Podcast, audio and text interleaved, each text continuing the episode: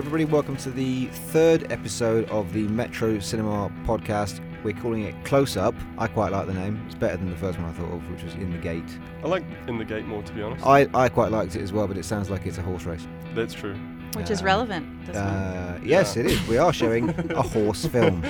Uh, I'm Owen Armstrong. I'm the projectionist at Metro Cinema and also the host of the monthly Metro Cinema Trivia at the Tavern on White. With me today is I'm Heather Noel. I am the vice president are. of the board of Metro Cinema and the chair of the programming committee. And I'm Hitomi Suzuda. I'm a board member of the Metro as well, and I'm the curator of Any Excuse for Food. I'm William. I, I scoop popcorn. I would like it if you if you had just said I'm William. I'm William.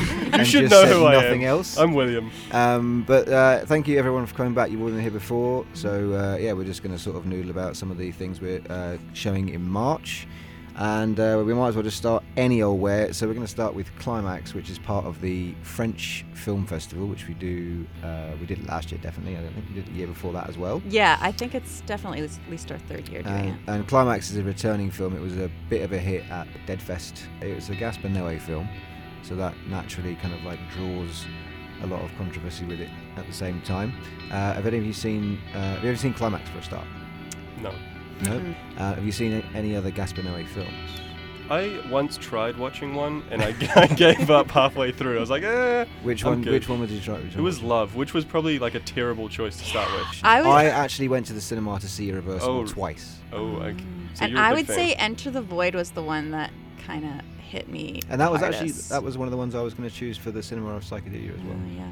Yeah, I, I feel like Love is it's it's amazing how kind of dull it is considering what Yeah. its premise is. Like you, it, it couldn't be more kind of bland considering that it's supposed to be this pornographic art house film Yeah. or something. It was real, real boring. Yeah. And I, you know, I love a good boring film, but that one was, uh, it was rough. I like a really long way. film where nothing happens at all. Yeah. Yeah. It's, uh, you know, sometimes I just watch my TV with nothing on it.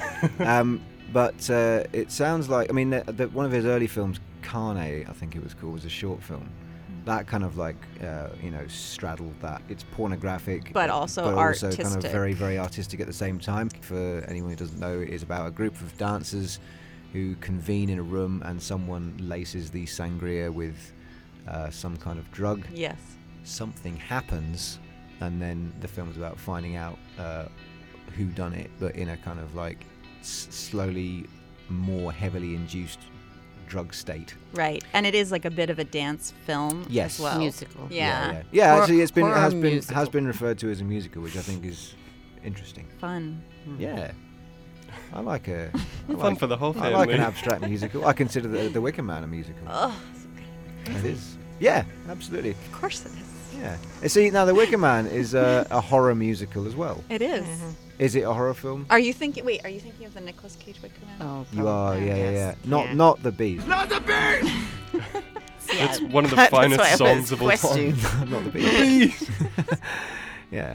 Um, so anyway, that's part of the. Uh, that is part of the French Film Festival, uh, and there's a few other films we've got in there as well. I don't think we've, have we got Le the. Petit Prince is part of that series as well. Yeah, Okay. there's both Le Petit Prince and then what looks like a documentary about the book Okay. uh, Le Petit Prince, and then um, there's also the new uh, Jean-Luc Godard film, The Image Book, which is playing prolific, originally French New Wave filmmaker who now makes kind of these film collage uh, essay films. So yeah, I think it's probably the most experimental thing playing. Yeah. Oh, and then there's the Fireflies Are Gone, which is the Mhm. Quebec Right. teen coming of age, ah, Okay. slow moving. What was the the film that we showed? Faces, Places. That what it's Agnes? Varda. Yeah. Agnes Varda. And Jean-Luc Godard comes across like a total Yeah. in because, is, now, is that because th- should they try to go to his house? And he doesn't show up. and He doesn't let them in, leaves, yeah. He leaves like a, a sort of weird trail, and then he writes a note on the door. Yes. That's a really heartbreaking moment in that film. And at the t- uh, up until that point, I wasn't really, you know, super interested in the project. I liked enjoy watching her just sort of talk about the world. She has a very kind of very yeah, naturally poetic um, embrace of everything that's happening around her. You know, despite her age, she just doesn't seem to be getting any older. Not at all. Um, but yeah, that was a really a difficult moment. Actually, I thought I didn't like that at all. Mm. Yeah, Will and I took a class on Agnes Varda, and I think uh, you know both of the these filmmakers, Jean-Luc Godard and Agnes Varda, are in their 80s now, and they're still making movies. But it's kind of um, this it, that moment is kind of this interesting distillation of this feminist take that Agnes Varda uh, has, where she puts herself in front of the camera, which is uh, traditionally not something that. Um, male filmmakers are as likely to do. And so the fact that in Faces Right. Places she's like there, she is the center of the film, and then she goes to see him and he doesn't turn up. Yeah. And Yeah. I just read this interview or this article in Film Comment, an interview with his collaborator now because he is um, much too uh, shaky to do a lot of the editing himself. So he has someone who's he's kind of talking with, and he's doing he's doing parts of it, and then they're translating it to a different digital medium. Um, and ap- apparently he doesn't make appearances at all anymore. And so this guy is is touring with the image book, represent. You know, he doesn't want to speak for Godard, but he's there, kind of representing the film in in the place of him. So Interesting. yeah. Uh, so, what's the actual dates for the French Film Festival? So I believe it all begins. Let me just say that this is a partnership that um, Metro does with uh, the Alliance Française. Yes, thank you.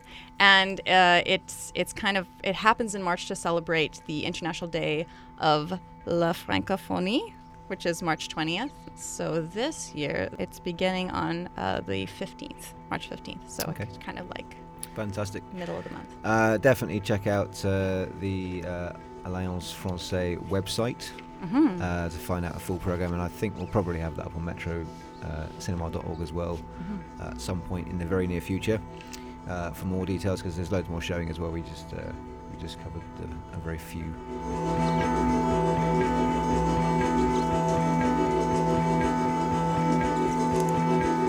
Uh, I'm now joined by award-winning filmmaker Geraldine Carr. You may well know her from Maud Mary and the Titanic and Birds in Passing. She's also an alumni of Women in the Director's Chair, which is an intensive hands-on mentorship program that provides professional and creative development to Canadian women directors of screen-based fiction. She's also now co-curating a series here at Metro called The Female Gaze, which starts March 7th and I believe runs until the 13th. Geraldine, welcome. Oh, thanks, Owen. Pleasure to be here.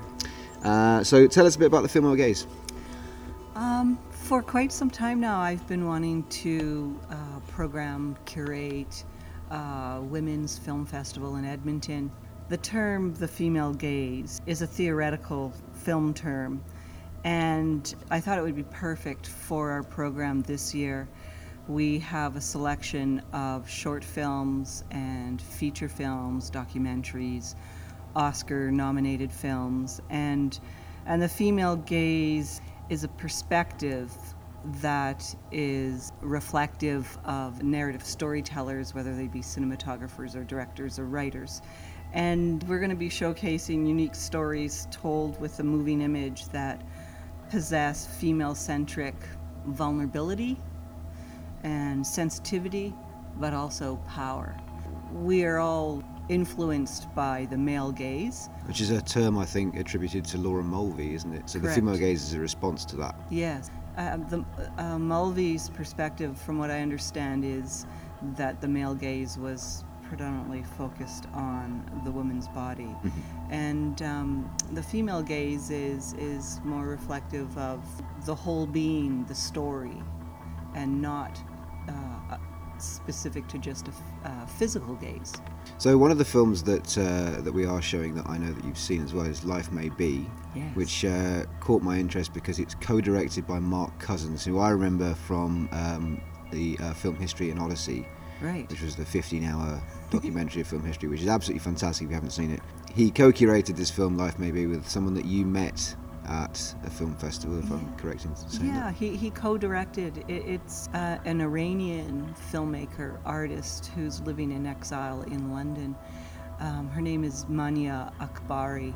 I met Mania when I was in Ankara, Turkey, um, with my film Maud Mary and the Titanic. Both films are essay films, meaning they are documentaries, but told from a, a um, subjective view rather than ob- objective. And the film, Life May Be, is absolutely beautiful. It's poetic.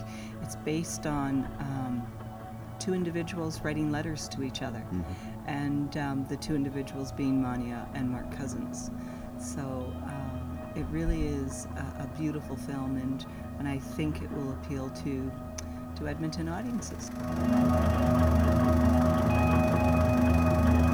I do want to talk about an, another film course. um, that's coming, which is called Melody Makers. Yeah. It's part of the music program. Yep. Right. And I think it's playing Tuesday, March 12th. And um, I understand Dana Wylie is going to perform beforehand, a, a local brilliant talent. But um, I also saw Melody Makers at a festival in Toronto at the Female Eye Film Fest. And it's, it's a film that's made by Leslie Ann Coles, and it focuses on uh, a rock photographer named Barrie Wentzell.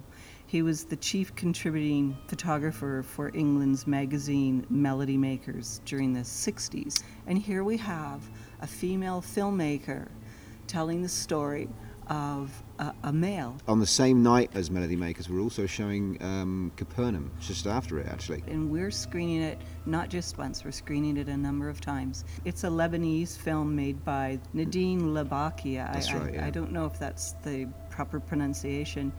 And she won the jury prize at the 2018 Cannes Film Fest. And so it's nominated for Best Foreign Language Film at the Oscars. It's a story of a, a, a young boy. He's asked by the judge, Why are you attacking your parents in court? And he answers, For giving me life. I think that's very interesting, and I, I'm, I just can't wait to see it. Is there any other um, that's part of the actual female gaze program that you're kind of co-curating that have caught your interest? Well, of course, we have um, a feature film made by an Albertan, a woman named Sandi Somers from um, Calgary, that I'm looking forward to seeing.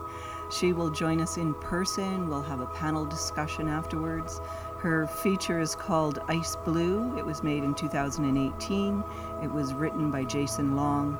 Um, it's a thriller, and um, she's been getting some attention for it. She won uh, Best Featured Director at the LA Femme Film Festival and uh, was awarded Best of Calgary's Best Filmmaker. So um, I think it, it's really great to support our local talent as well. I suppose most importantly, then, given that we are supporting local filmmakers, are we showing any of your films? Yes, I, I was asked by Pete Harris, who is the amazing film programmer here at Metro Cinema. I acquiesced and decided that I will show Maud Mary and the Titanic um, prior to Mania Akbari's and Mark Cousins' film Life May Be because they're both essay films, and I and it was Mania who I met in Turkey, and I think it will it will complement uh, her film nicely.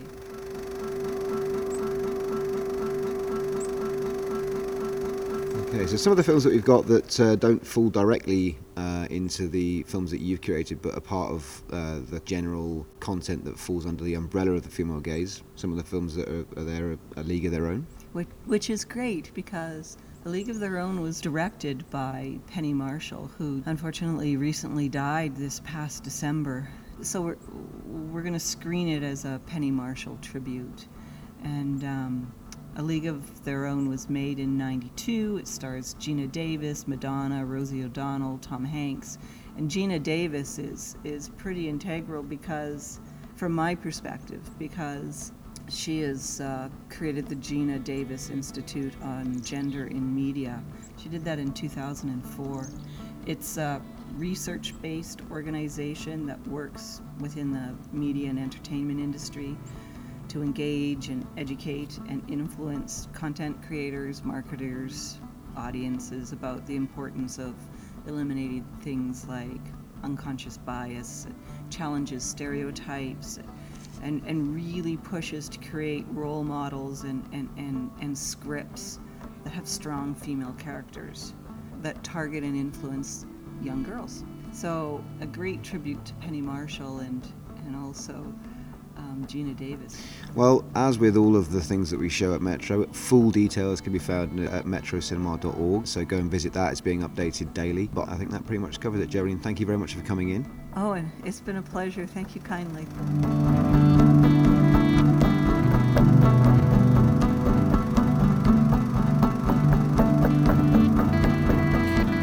Also starting on March 5th is Litfest, which is another returning partnership, I'm assuming. Yeah, I mean, this is a long running festival Mhm. in Edmonton, and uh, just over the last few years, um, Metro's become one of the venues for the festival.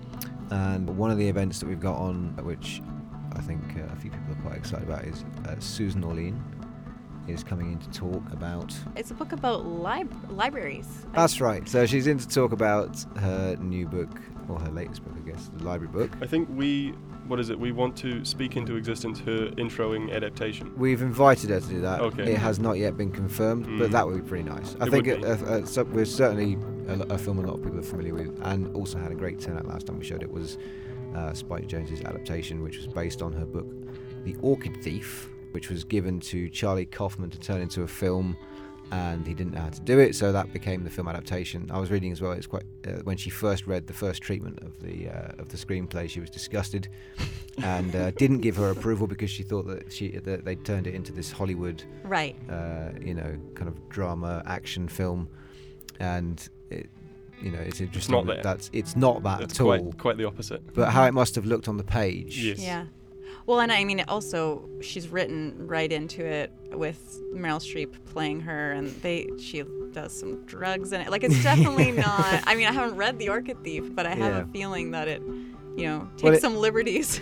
if if you had uh, if you'd written a book and you know somebody had uh, had you know purchased the rights to turn it into a film, and they just started abusing parts of your life and just Mhm. drawing on things that were or were not true, Mhm. um, you know that would that does seem like a bit of a liberty. But the end product is not quite as uh, you know as dark as it seems. And I mean, I will admit that when I first saw adaptation, I had that reaction to the ending where I, you know, Charlie Kaufman spends the fir- Charlie Kaufman in the body of N- Nicolas Cage, Cage, yeah. spends all this time, you know, trying, you know, wanting to be so tr- true to this book, and I was I was rooting for him to do that, and so when he, you know, sells out in the end, I didn't know how to feel about it, so I'm kind of interested in seeing it again, seeing how I feel about it now. What was it you were telling me earlier, Will, about the uh, the other book that his Right. Yeah. Uh, twin brother is reading,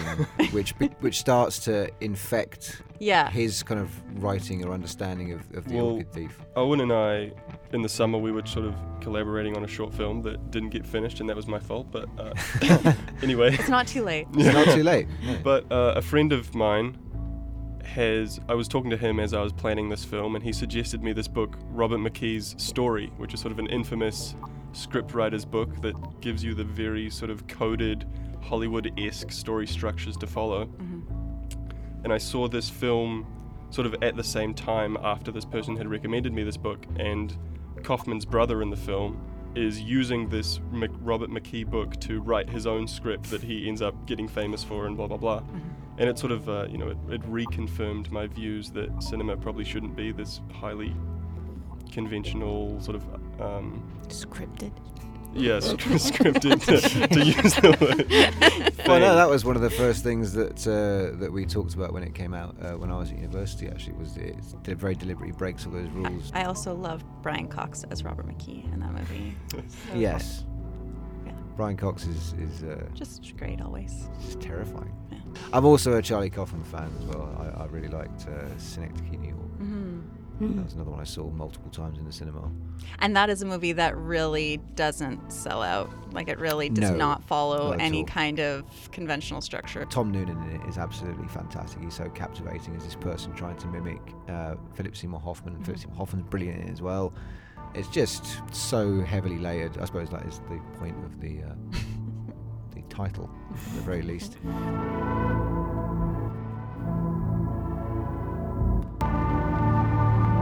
Okay, Lacey Page has worked as a journalist and writer, contributing to publications like Fangoria, Gorezone, Diabolique, Delirium, Absolute Underground, and more. And she was also previously the communications and media relations coordinator for the ever popular Deadfest, which has found a home here at Metro for many years. She's now returned with a second instalment of her own series entitled Dead Femme Exhumed. Lacey, welcome. Thank you. So, for those of you who don't know, what is uh, the focus of Dead Femme and what drove you to create a program of your own in the first place? Cool. So, um, Dead Femme basically promotes the unique cinematic visions of women in genre film and it celebrates the rising prevalence of women who are kind of opting to work behind the lens or behind, kind of behind the scenes of film as opposed to just being actresses or working in front of the film. So, um, the idea kind of spawned from me just being on the uh, board of directors for Dead Fest for a few years. Um, so, I've been attending Dead Fest since its very first year in 2007 and was always just kind of a die, die-hard fan. And um, just over the past few years with Deadfest, we've been showcasing a lot of really great stuff um, from women in genre. So we kind of wanted to, um, I think it was 2016 with Deadfest, we wanted to put together some subsidiary events. So with that, we had the, I think it was the Tough as Fuck Action Festival, and then we had Dead Femme, which rolled out at the uh, 2016 Dead Fest with uh, Anna Biller's Love Witch. We showed that on 35 mil, if I remember correctly. Very popular movie. She's kind of a, a Jill of all trades. Like she does the costume. She really is. yeah, Yeah, yeah, yeah. It's really fantastic because I guess if you're talking about like gender stereotypes and stuff, you'd think that kind of I don't know. I feel like she really kind of defies the the boundaries of where like tradition has kind of called for women to be working in the film industry.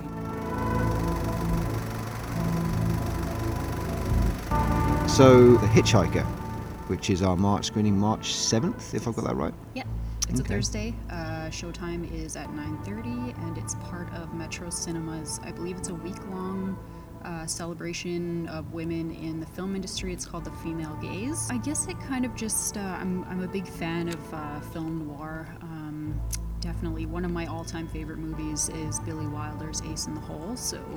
Um, I don't want to say I'm a, I'm a big um, buff of film noir, but um, basically the reasoning for choosing that movie is when I decided to bring Dead Femme back in its second rendition, which is Dead Femme Exhumed.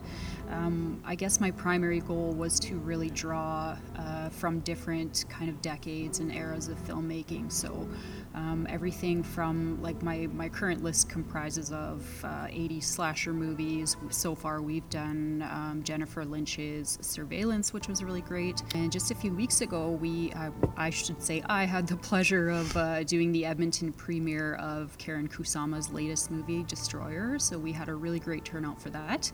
But going back to Hitchhiker, I just really wanted to. Um, you know, select something that was a little bit uncharacteristic of the other, I guess, the overarching like theme of things and just kind of again draw from as far back as possible and um, i believe the hitchhiker is actually the only film noir that's ever been made by a woman so It was certainly the first. I was also reading about Ida Lupino. She was also a director on The Twilight Zone, yes and she was the only female director on The Twilight Zone, I think, but also the only director to appear in any of the episodes as well, because she was also an actress, yeah which is an amazing fact. So I think it's really great that um, there's so many, I guess, like feminist um, things happening. You know, we have uh, there's another film festival here at Metro called the Not Your Final Girl Film Festival. That's right, Their yeah. approach is a little bit different, um, but I guess there's like there seems to be an understanding that like women working in film is like a, a very like new thing that has just kind of started happening in the last decade or so. So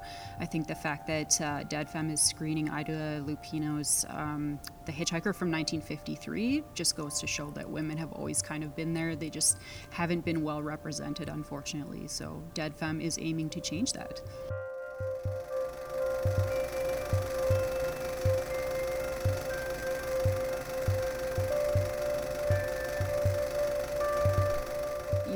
Title the hitchhiker like there's been so many movies like the series from what is it the late 70s 80s the mm-hmm. hitchhiker. So i mean it probably really has gotten lost in the mix of you know similar movies or similar titles or you know again it's it's kind of a diamond in the in the rough when you think about you know film noir and the fact that there's there really were no other women making like doing things like that in cinema at that time. So Certainly not in Hollywood Yeah, uh, in the 50s. Yeah, exactly. Yeah. Yeah. No, it's a, it's a really good choice. Uh, so, um, in terms of future screenings, I know that uh, your next uh, the next scheduled screening for Dead Femme is in May, yes. and I know that we haven't got any films locked for that yet. But what would you like? What kind of things would you like to? Uh, how would you like to expand on the series? Um, I definitely have a list. So, um, first and foremost, I really want to screen Amy Holden Jones's uh, Slumber Party Massacre, which I believe was from 1983. So, again, I've showed stuff from the early 2000s, and then, you know, uh, Karyn is obviously more of an up and coming filmmaker, so we showed her latest, and then going back to the 50s with uh, The Hitchhiker. So, I'd really like to do something from the 80s. I love slasher movies, I love horror movies, so um, you know, hence my involvement in Dead Fest and Yeah. writing for Fangoria and stuff like that. So um, that would be my number one title. Um, I know we've kind of had had some issues getting the screening rights in the past, so I'm not sure if that's actually going to be doable at, at any point. But um, possibly the Soska sisters, American Mary, if we want to kind of go back into more recent stuff. Or uh, Kathryn Bigelow is always one of my favorite filmmakers. If I could, I would love to show Near Dark again in 35 millimeter, like we did. We actually have a copy sitting up in the booth right now. So Dave Clark, who does the Ghostlight tour uh, once a month on a Sunday, brings a group of people into the booth. I always put on the first reel of Near Dark. It's a very beautiful movie. It's just the way that uh, Kathryn Bigelow kind of uh, defied all you know boundaries with genres and stuff. It's a western, it's a romance, it's a vampire movie. It's so many different things. So It's also one of my first introductions to Tangerine Dream, nice. nice. It was for a lot of people actually. I hear that a lot. which is, you know, uh, a, a lifelong love affair now. So I have actually mentioned to Metro that I would also like to show Strange Days, which is another Kathryn Bigelow movie. Very underrated one, actually, as well. Yeah, exactly. It'd be fantastic to, to show any of the ones that you just listed. Um, but yeah, don't forget, put it in your diary March 7th, which is a Thursday at uh, 9:30. 9.30. Yeah. And is there anything else that's going to go with the event, or is it just just a straight? Have you got any short films before it, anything like that, or music, or I'm really hoping to secure some short films because with uh, Dead Femme Exhumed, I haven't. I, I've just had some bad luck kind of finding local filmmakers. Like I know quite a few, but everybody is kind of like working on stuff or they have nothing on the go right now. So it's just been, you know, more or less that, and just showing trailers for you know great movies and uh, the Edmonton Dead by Con Festival, which is guess two weeks from now. It's February 16th and 17th. So I've kind of been um, doing my part with Dead Femme to promote them. I hope they do the same for me, but I think it's really great that Edmonton has its own horror con now. So yeah. And one more movie I would really like to show as part of Dead Femme is Jackie Kong's The Being, okay? which was also from 1983. Um, so I don't know, maybe I'll just pick something from 1983 because there seems to be a theme with that. But uh, really great creature feature. Jackie Kong is another, unfortunately, just very underappreciated and underknown kind of filmmaker. So Yeah. um, Dead Femme had the pleasure of showing her movie Blood Diner, which was a lot of fun. So, Right, yeah. Yeah, she's very. You know, her stuff is very like schlocky and kind of old school 80s practical effects. It's a lot of fun. So, especially to see with an audience with a couple of beers and stuff. So, Yeah, Yeah. yeah. All right, Lacey. Well, thank you very much for coming in. Yeah, thanks for having me. No problem.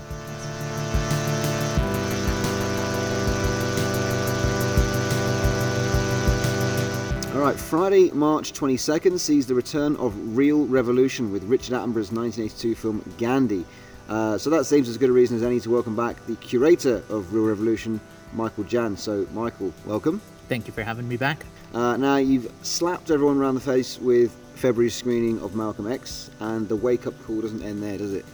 No, and the Gandhi choice was, I think, partly a contrast to Mar- Malcolm X, but partly a continuation of the same theme about uh, questions about the role of faith, about religion, about violence, about uh, is nonviolent activism always the case? Uh, Gandhi, I know, got into trouble for some of the statements he made, uh, talking about nonviolent resistance to Hitler.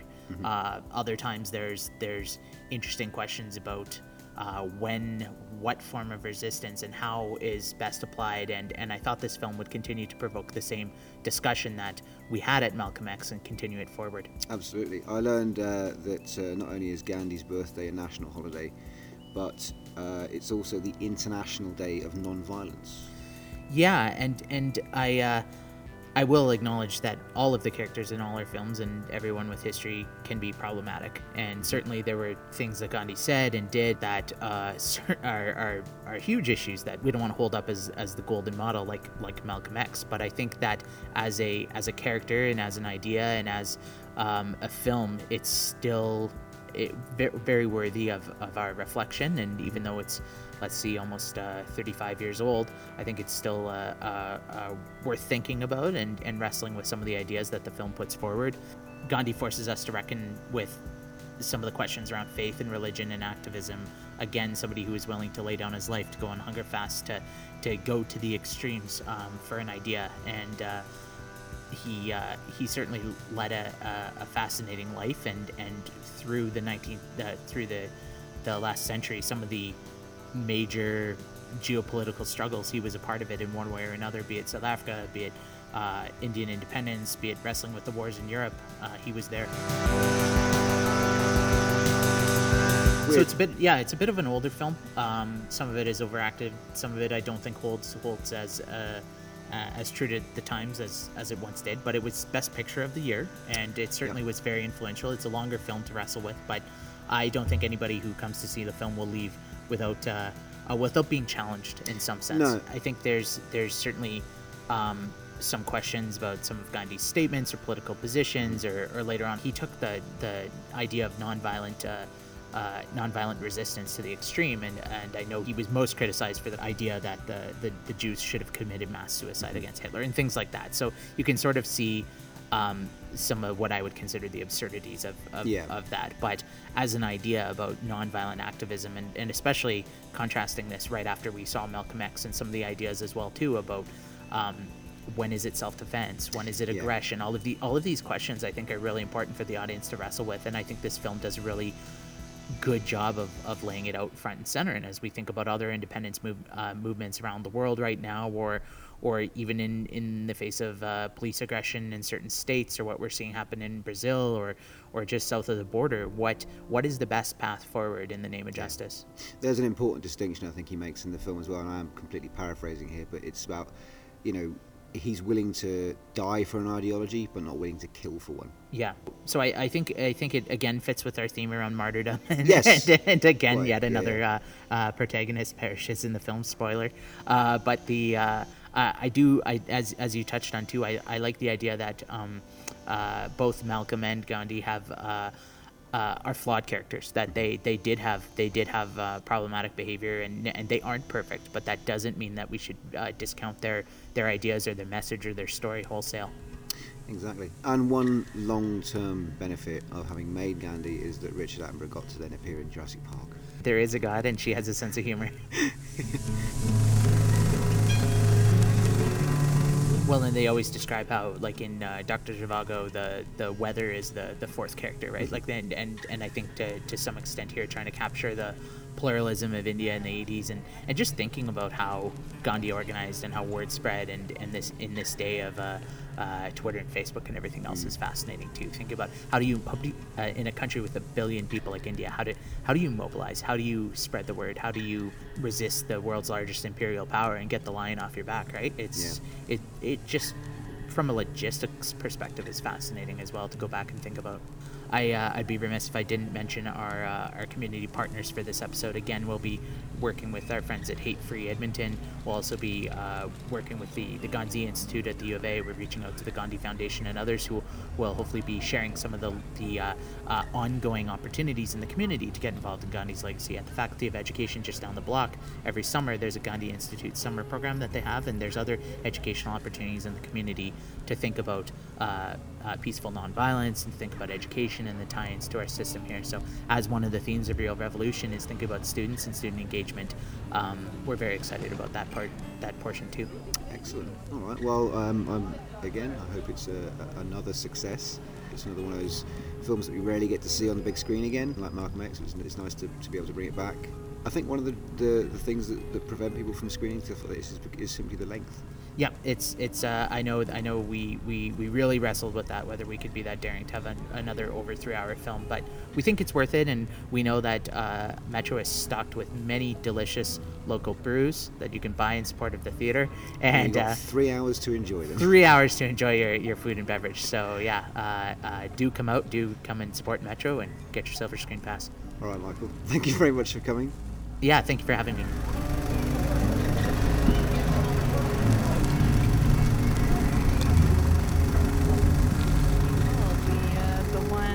Like about drug a drug family. Birds and- of Birds Passage. of Passage. Birds There of you go. Passage. That's, like a. I wanted to. I wanted to mention brand. that. But Birds of Passage is from the same directors of uh, Embrace of the Serpent, which is something we showed a couple of years ago, I think. Oh, I really wanted to see that. Um, that was and uh, unfortunately, there's not a whole lot of information. But watch the trailer. The music is astounding. I tried to find out who it was, but it seems like a, a relatively unknown um, composer. But the film chronicles a Wayuu family's rise and fall during the early days of illegal drug trading in Colombia, spanning the late 60s to the 70s. Uh, the film is divided into five chapters: Wild Grass, The Graves, Prosperity, The War, and Limbo Hmm. and uh, the soundtrack I speak of is by Leonardo Heiblum. So I don't know, uh, yeah, I don't know where else I would have heard of him before, but it sounds absolutely fantastic. But Uh, while we're speaking I'll of pass. international films, probably want to mention the um, Iwara Amora Kalabi film as well about I- the Eth- and that's uh, a true story about um, Ethiopia. Major Tibebu Mesfin. It's a local filmmaker, actually. I've met the filmmaker who directed this, Okay. um, and he it's him telling his own story of trying to get out of Ethiopia, I guess, as an immigrant, Yeah. uh, and and completely self-funded.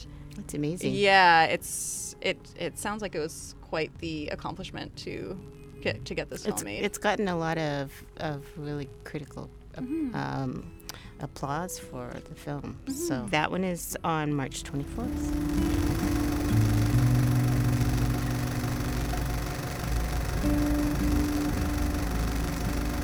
Okay, I'm sat here with Liz Hay, who curates Kink on Screen, which is now in its second year. Liz is also a governance assistant at Grant MacEwan. Liz, thank you very much for coming. Thank you for having me. Tell us about Kink on Screen. Well, it's a curated series happening every other month, and I just looking at different films that I find interesting. I try to reach out to various community members that I think might have a different eye on different films and pull them together and try to screen them. So some of them are more comedic, some of them are more educational, some of them are just smut, and that's kind of the That's okay curatorial too. direction. Yeah. Yeah. uh, uh, Kink on Screen is another of our, uh, as I said, another of our returning seasons at Metro. I'd say the films are becoming um, progressively more subversive uh, in the treatment of their given subject matter, uh, which is great. Uh, I feel like the season as a whole is getting more raw as it progresses because you started off with Secretary I did. yeah. and uh, um, Professor Marston and the Wonder Woman. Yes, yes. And then suddenly it kind of like takes a dive into. Well, you had Notorious Bettie Page Yes, as well, which is actually Bettie I remember Page. seeing that in the cinema when Yeah, it first came yeah. out, uh, which was great.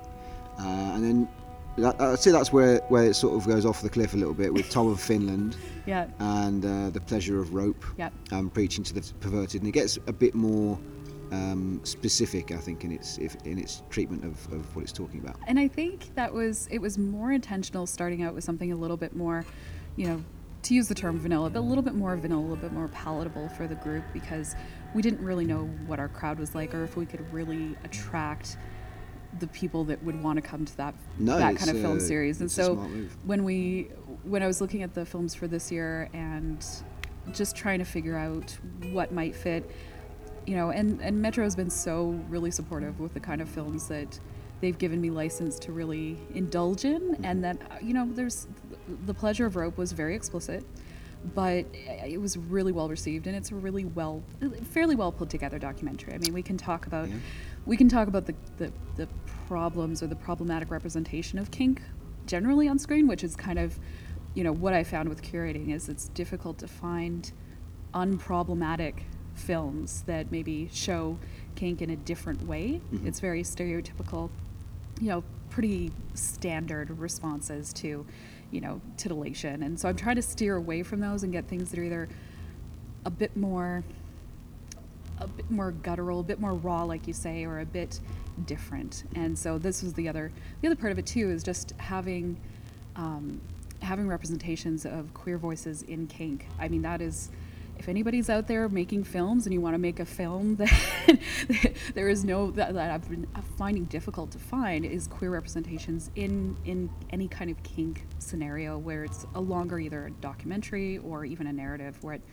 that that posits the narrative a little bit differently. Yeah. So that's that's been my kind of I would love to be able to find those films and so I've been trying to you know research and just delve deeper and and try to find those in the overall milieu of films. But when I first put together the uh, submission for the, the project as a curator, I had a list of films, and then I would look through, and I was like, "Oh, that person or that curatorial group has already used that film for this." For this. so it's already been screened in the past year, and I didn't want to jump into that. But you could see that they're, you know, they're well-loved films. They're really amazing films, like the movie Bound, which is coming up, I think. Yeah, um, that's uh, um, homicidal. Well, it would have already screened. actually right? yes, it's in the past. Yeah, it's in the past. So, but that would be one that I, you know, would have been perfect because it does have that sort of. Um, it has the, it has a relationship there. It's a little it's a little on the kinky side. Like it would be a really great film, but you know there are it has been screened quite a while, quite a lot. So I'm also trying to divert away from films that have you know have a heavier screening and just go to newer films. So again, you know, part of the reason why I was super excited to get the film that we've got for March 31st is the newness of it and the fact that you know it's it's a fairly new film. It's coming up, so it's it's still fresh. We still haven't screened it a whole lot, so hopefully people can watch it and have a really great uh, like an opportunity to be able to to watch a new film and really get something different out of it. Absolutely. Yeah. And let's tell people what that film is. Ooh, It's, that the, film- it's it's- the artist and the pervert. That's I was burying the lead. That's Sorry. okay. um, yeah, no, it was the artist and the pervert, and it's uh, George Friedrich Haas uh, is a he's a famous Austrian composer, and his wife Mollena is a famous American kink educator and descendant of African slaves. Together, they live in a public kinky relationship. They have both craved for 40 years. She is a slave muse, and he is her master. So it, it's a really amazing portrait into into their lives, into their kink, into their relationship. I know of Mollena from her work in the kink community, and she's a, like a celebrated educator is an understatement. She is really amazing, and to see their dynamic on screen is just it's it's it's amazing too. So I, I just hope that everybody that has the opportunity to come and see the film really can engage with it, and if they're not familiar with either of those personalities or with their kink, that they come with an open mind and they can watch it as it's presented. I've heard it's been really well received at different festivals and that kind of thing as well. So Yeah, it's got it's got excited. quite a, a an interesting buzz around it. Mm. Another thing that um, you had incorporated into some of the earlier screenings was post um, post film Q and A's, Mm.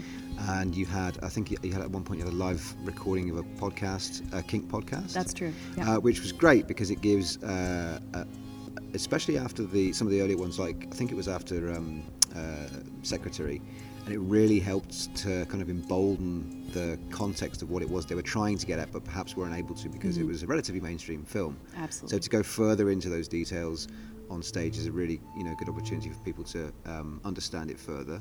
oh, Um, absolutely. are you hoping to do more of that? Well, I think for this film, I've yet to confirm it, but um, I'm pretty sure, like, but man, I'm comfortable enough to say it. But I think we'll probably have uh, some members from the leather community in uh, Edmonton, and uh, there's. Uh, oh, I wish I, I should have done my research. No, uh, there's there's uh, folks that have done a boot blacking. They've won a boot blacking championship, and so they're raising funds to be able to travel and educate uh, what their passion is, which is boot blacking, and it's uh, part of the leather community. And so we're they're going to be doing their boot blacking in the um, lobby, and then hopefully talking about what the leather community means to them, and that ties in with Mollena's tie-in with the leather community as well. So I, I try to reach out to different uh, different community members to bring them in if they want to educate. You know, it's essentially a free, you know, captive audience, and Yeah. you know, if you want to have the lobby, go right ahead. Um, I haven't tried to put a lot of, you know, a lot of qualifiers around what people want to do in the lobby for the main reason that you know if somebody wants to come through and they did that for professor marston and the wonder women um, they did we did a, a rope demo essentially in the lobby and we just wanted to make sure that you know while we are totally comfortable and, and Metro is totally comfortable promoting the movie and, and having the space, but not everybody that was in the movie before was comfortable coming out. So we still had to have a little bit of uh, censorship in, in the lobby area, but within that, guys, it was really amazing. We were able to actually, they were actually able to do a full suspension Oh, of, of somebody in the lobby. Not from any of the structures in the lobby, but you know they had their own suspension piece there. So it was really it was really great, and I think it was really well received. And we also did a we also did a wax demo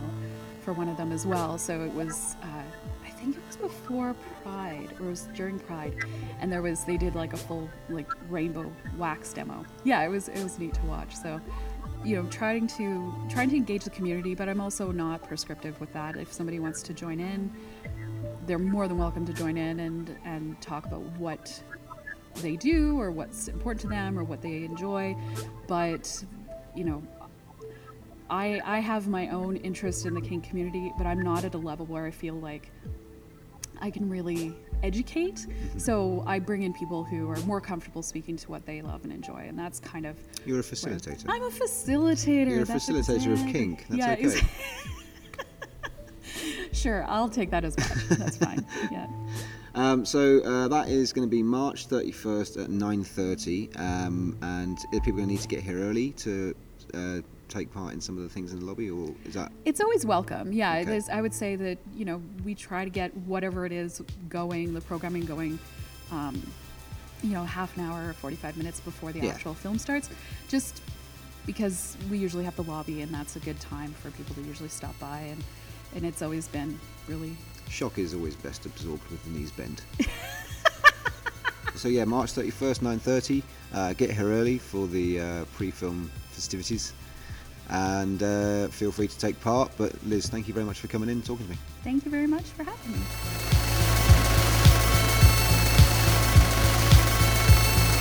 I can talk about Thunder Road. We're playing this film that is, I think, fairly low budget indie indie film, and it was originally made as a short film but uh, I think was a big uh, word of mouth hit at the Sundance Film Festival. It is a kind of dark comedy, all done in one take. The premise is it's this cop who's at his mother's funeral and he's delivering the eulogy and he becomes kind of increasingly unhinged and obviously not a public speaker um, by nature, but the, just this performance, this like one take performance that culminates in him playing, I think, the Bruce Springsteen song, song Thunder Road and doing this kind of dance, singing it. And I think they had to, the, the director had to do quite a bit of work to get the rights to this song, which Yeah. is kind of essential to the story. But I think it's a comedy, but it also has this very kind of dark, depressing kind of it's funny because I think the tra- tone the, as well. The trailer tells you that. Yeah. It says literally on the screen, you know, a dark comedy from whoever, but nothing in the trailer reveals that it's in any way funny at all. It's like it's a. It's, But I yeah. think the relationship maybe between him and his, His daughter, daughter, Yeah. is where the humor Yeah. comes in a bit, and so- how but I- he's trying to raise her as a single parent. Oh, I didn't realize it was. Uh, I didn't realize it was a single take film actually. Well, the yeah, the whole film is the short was. Okay. So I would just I would recommend at least I can at least recommend the short film. It's Yeah. you can find it online and it's you know I'm always interested in how short film is structured because you know going back to the Robert McKee conversation like I think the rules are quite different when you're going in like with like a 5 or 10 Mm-hmm. or maybe there's you know again break all the rules but you know how do you tell a story in that format and it's I think it does a really good job of of telling you know, it's it's like a one man show basically Yeah. is what you're seeing. So Uh, I thought that would be a good season uh, that I ever fleshed out was uh, one take, right. one take wonders. I was going to call it. All films that are shot in one take, but I can only think of about three. Well, there's Russian Ark. The, The Russian famous Ark. one. Russian Ark is, is a great film. Yeah. I really enjoyed that. Uh, I mean, Rope is a is a faux one take film. See, I want it to be authentically one take. Uh, so Victoria, you want to see Victoria, which is the uh, the film with I think it was she's a Spanish girl in Berlin, and she goes to a club, meets some people, and then she gets like, drawn into a heist uh, later on that night. It's an absolutely fantastic film. I mean, the thing is, you couldn't do a one take feature until like digital cameras made it No, that's possible it. That to do so. watching actually the uh, the documentary that came with uh, the Russian Ark Mhm. uh, DVD I had years ago.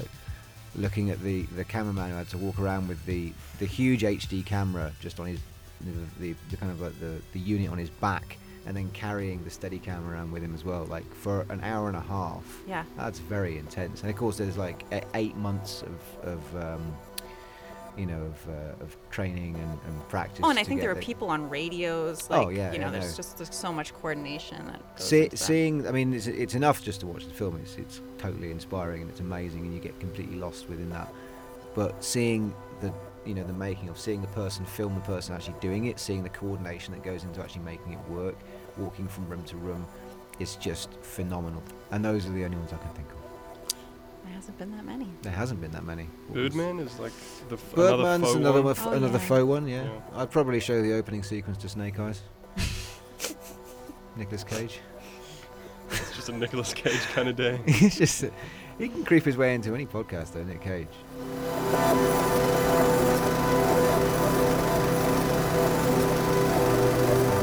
Right, a Turkish super anti-hero tries to reclaim a destructive formula which has fallen into the hands of the only being capable of defeating him, the notoriously dastardly Superman. Alan Mulholland, host of Night Gallery. What on earth am I talking about? Uh, you would be talking about Kilink in Istanbul Nice. and Kilink versus The Flying Man. Uh, two movies that are one, one movie that is two. Uh, it is a, uh, a fabulous, it's a hot mess, that's what I'm going to say. Yeah. The character's roots are Italian.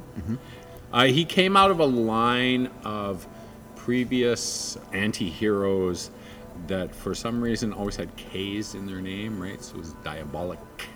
He's also known as Satanic with a K and Criminal with a K. I love that one. That's a really good one. Everything with a K. Yeah, Yeah. satanic, sadistic, killing. Anyway, so so he sort of sprung out of the Fumetti comics movement, mm-hmm. right? So Fumetti is smoke. I'm gonna come clean with everyone right now. Is my good friend who I mentioned before, Maggie Hardy, who is absolutely indispensable in in helping me run this series, has made me a several pages of notes. She is uh, the expert at this.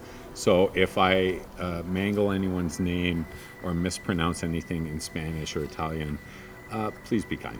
This type of character, though, there's a, it's, he's almost like a Freudian archetype or something, right? There's a, if you think about things like the Phantom, right? This sort of guy in a tight suit with a pistol, you know, beats people up sometimes for good, sometimes they're they're always a little bit douchey. Killing doesn't justify anything. He does stuff just because he wants to, right? So Yeah. he's a skeleton suited douchebag. But why was he popular, right? Like this is this is what I want to explore uh, in in screening this film. It's funny when you watch a lot of these Turkish reworkings of of American films and, and, and other European films. You get used to really poor quality and like all the characters are really ill defined. And, Yeah. And and it's obviously like uh, like a B movie, like uh, like what we would call a drive-in movie here in North America. But this film is different. The character of the Flying Man, who's, as you say, Superman, but he's actually kind of like Captain Super Batman Marvel, right? Like he's, which is as crazy as it sounds. I don't want to give anything away, but you'll see what I mean when when you see him. Yeah. It, it's it's really quite magical. It's almost like he's presented to be kind of a dork. Yeah. Right. Like like even they would say, eh, that's what's with those crazy pants you're wearing, right? And whereas uh, Killing is super cool, right? Like he really rises above the genre of like crappy Turkish movies, right? And, and He's almost uh, like a, he almost sounds like a kind of early black exploitation uh, character in a way. Like there's a lot of like Superfly. You know, he's not a not a good guy. no, not in really. any way at You all. But wouldn't want your the- daughter he- dating him, that's for sure. Absolutely not. You know, She'd probably be dead. Yeah. But, uh, I'd bring him home though. That's I guess for beers. yeah. So so so part of the, the the thing we're trying to figure out is like like why are these so popular? Like why do people keep coming back to these sorts of characters? And it wasn't just uh, male characters too. Uh, if you start to look through the history of these sort of Fumetti comics, and and these were uh, in particular, uh, Killing came out of a series of uh, photo novels they called them, right? But they're essentially photographic comics, right? You had uh, you know, female characters on both sides of it. Um, what was her name? Black Spider, and there was a couple others. They, they, they just seemed to be purely focused on themselves, right? Not particularly good or evil. Just like it's all about me. Right? Yeah. Don't get in my way. So, Killing in Istanbul, that's the one we're showing on. What's the actual date of it? It will be on uh, the 16th. The 16th. And uh, this is the this the film is from 1967, if I'm correct, 1967. which uh, was right in the middle of when the uh, the the comic book was originally published, which was 66 to 69. Yeah. And I just learned it's been um, restarted at least in 2005 and it's still going now. Yes, there's a fellow named Matt Mort Slade. Todd. Yes, Mort Todd. Is that his real name? Uh, in the in the states uh, that has sort of revived the character and is starting to uh, republish some of them. To be clear, this will actually be two films kind of mashed into one because uh, Killing in Istanbul and Killing versus the Flying Man uh, are kind of the same movie. And so, in order to try and make sense of it, which it doesn't exactly, I'm going to be sort of editing it together into, into one. We'll just call it Killing. But uh, rest assured, you Gore fans, uh, before the film, uh, because it's not terribly long, uh, I'm going to be giving a little talk uh, about the history of the character, and we'll really dig in. Well, we'll show some of the graphics, and graphic they are, folks. Um, uh, not only of about the the killing comics, but um, uh, other characters like Hessa, Joe Crush, which is like the greatest Joe detective Crush name is- ever. So there's just so much to go through. So uh, we'll spend a half hour and uh, you know we'll sort of flip through some of these things and, and chat about it and maggie will be there to talk a little bit about it as well uh, it's going to be magical but i will tell you that i have started because i don't understand social media at all i've gone with what i do know which is youtube so i've started a night gallery youtube channel and i am going to post there as things can be posted uh, so if you look for Metro Night Gallery on YouTube, um, you'll see uh, the things that are there. That's exciting. Uh, all right, okay, so metrocinema.org for more details. March 16th, midnight. Alan, thank you very much for talking to me again. You're very welcome. That's, uh, you know, other than a lot of the other sort of uh, one-off screens we got, we got a lot of those. There's uh, plus actually there's loads of stuff we haven't talked about. Uh, Lords of Chaos is another one, which is about a Norwegian uh, metal band trying to make it big, and it kind of like descends into, you know, darkness and psychedelia, from what I gather. And it's got a Culkin in it, although I forget which one. Kylie? Take a stab. Not not that one. The other one after the that. Kieran, and then Not there's- Kieran. oh. There's another one in I there somewhere. He's in it. uh, Ruben Brandt Collector. Right, yeah, this is like a animation film. Yeah. Um, which actually looks pretty wild. Uh, All the Wild Horses, which uh, is about a international. It's the Mongol. Mongolian 700 mile horse race. Okay, so it's an international competition that uh, people you know come to from all over the world, and then they do this They change dangerous. off horses and just go Yeah. crazy. So that's another thing we've got coming up. We've got the room again. Um, uh, what else? Sci-fi cinema showing The Matrix, which is nice because it comes a month after we're showing Bound. Uh, so that's a good thing. And uh, we've got a few. I've got uh, Bohemian Rhapsody as part of our Metro movie party as well. Which may be right after it went.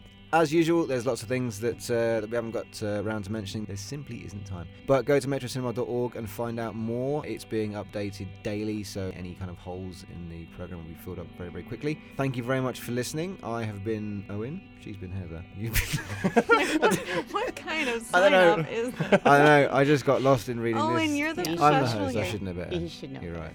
Yeah. Usually I write. We're just saying outro. that, but you know, no pressure or anything. So go to metrocinema.org for more details. Thank you very much for coming. Thank you very much for listening. Thanks. Yeah. Cheerio. Yay. Yay.